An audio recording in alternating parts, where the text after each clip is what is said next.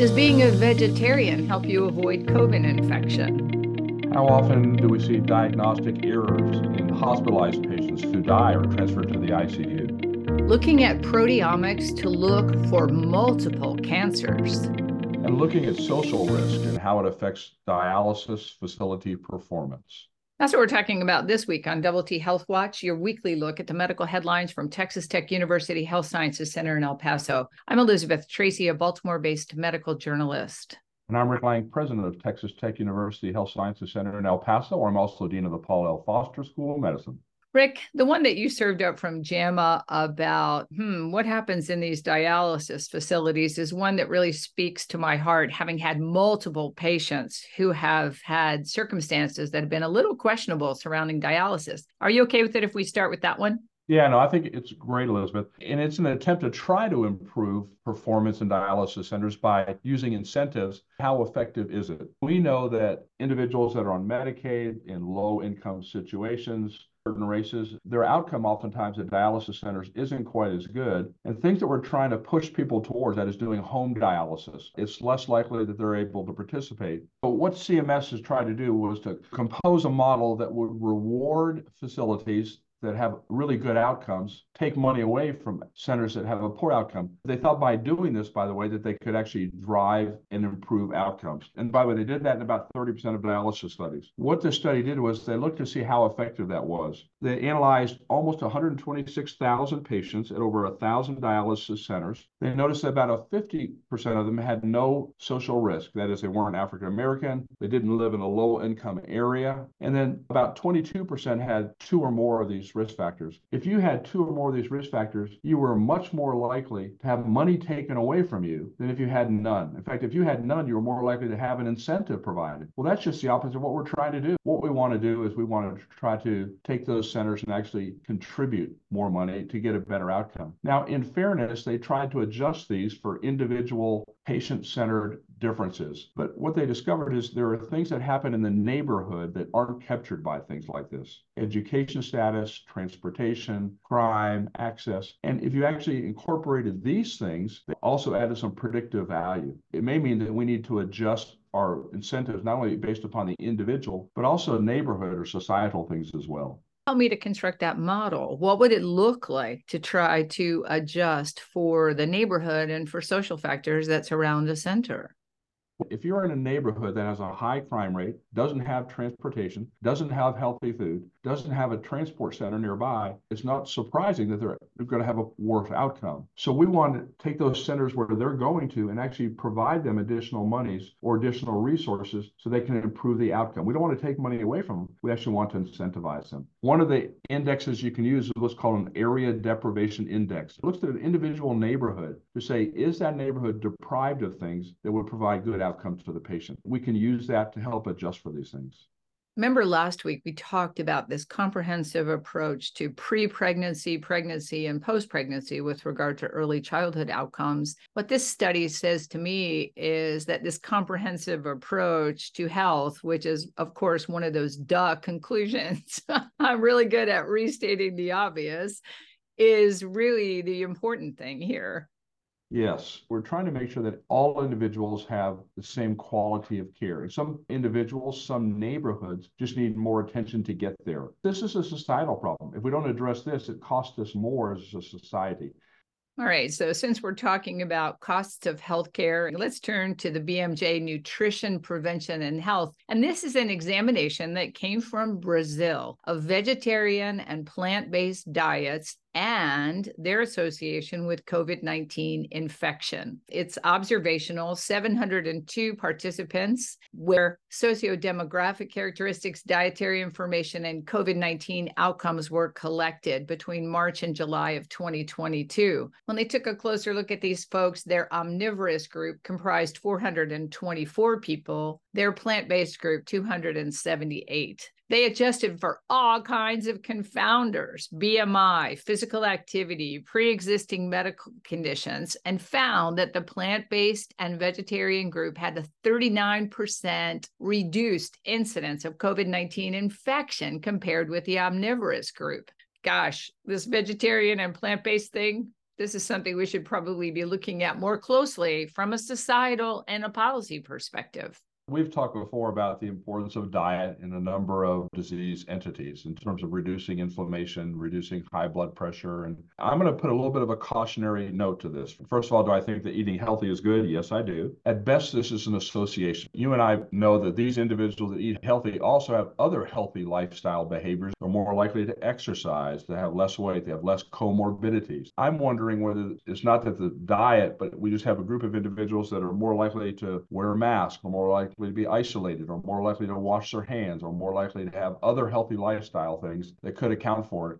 There's no question that the vegetarians had a lower BMI, a lower prevalence of overweight, obesity, and metabolic syndrome, and that they exercised more. That probably had some impact on how often they got infected with COVID 19.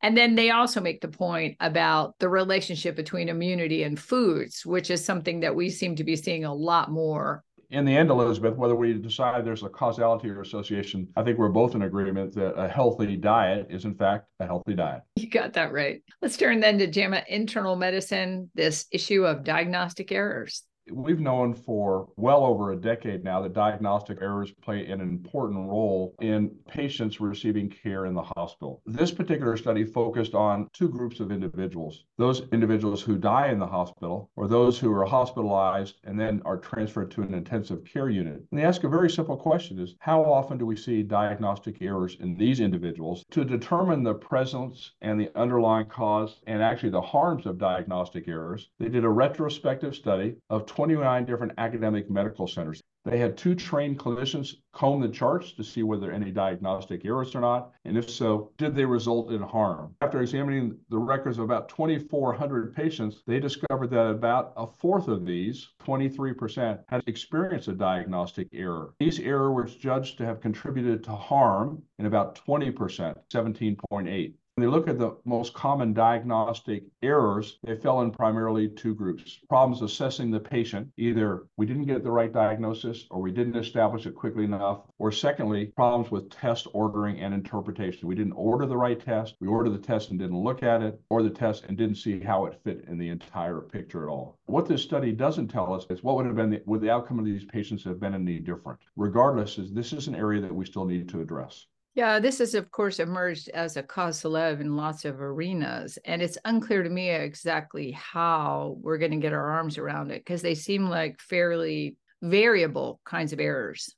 Yep. And you're right. There were six or seven different types of. I focused on the two that were most common. We're hopeful that artificial intelligence can help in some ways. Unfortunately, as we talked about a couple weeks ago, it can actually make the problem worse if the data in and the way you're analyzing it isn't particularly helpful. Are there other things that we can do? We can educate the physician workforce better, make sure we're not anchoring on a specific diagnosis, not overburdening the physicians and healthcare providers. A number of different ways to address this. Finally, let's turn to BMJ Oncology. And this is a look at a novel proteomics based plasma test for early detection of multiple cancers in the general population. This is obviously an objective. Wouldn't it be great to be able to just draw blood and assess somebody for the presence of very early cancers? It's also helpful in terms of early detection, early treatment, and better outcomes, although that is not a solid line relationship. So, this paper describes this novel proteome based multi cancer screening test. They had 440 participants, healthy and diagnosed with 18 early stage solid tumors. In this group, they measured more than 3,000 high abundance and low abundance proteins in each sample. Using a number of approaches, they identified a limited set of sex specific proteins that could detect early stage cancers and their tissue of origin with high accuracy. They were able to boil this down to 10 proteins that showed high accuracy for both males and females.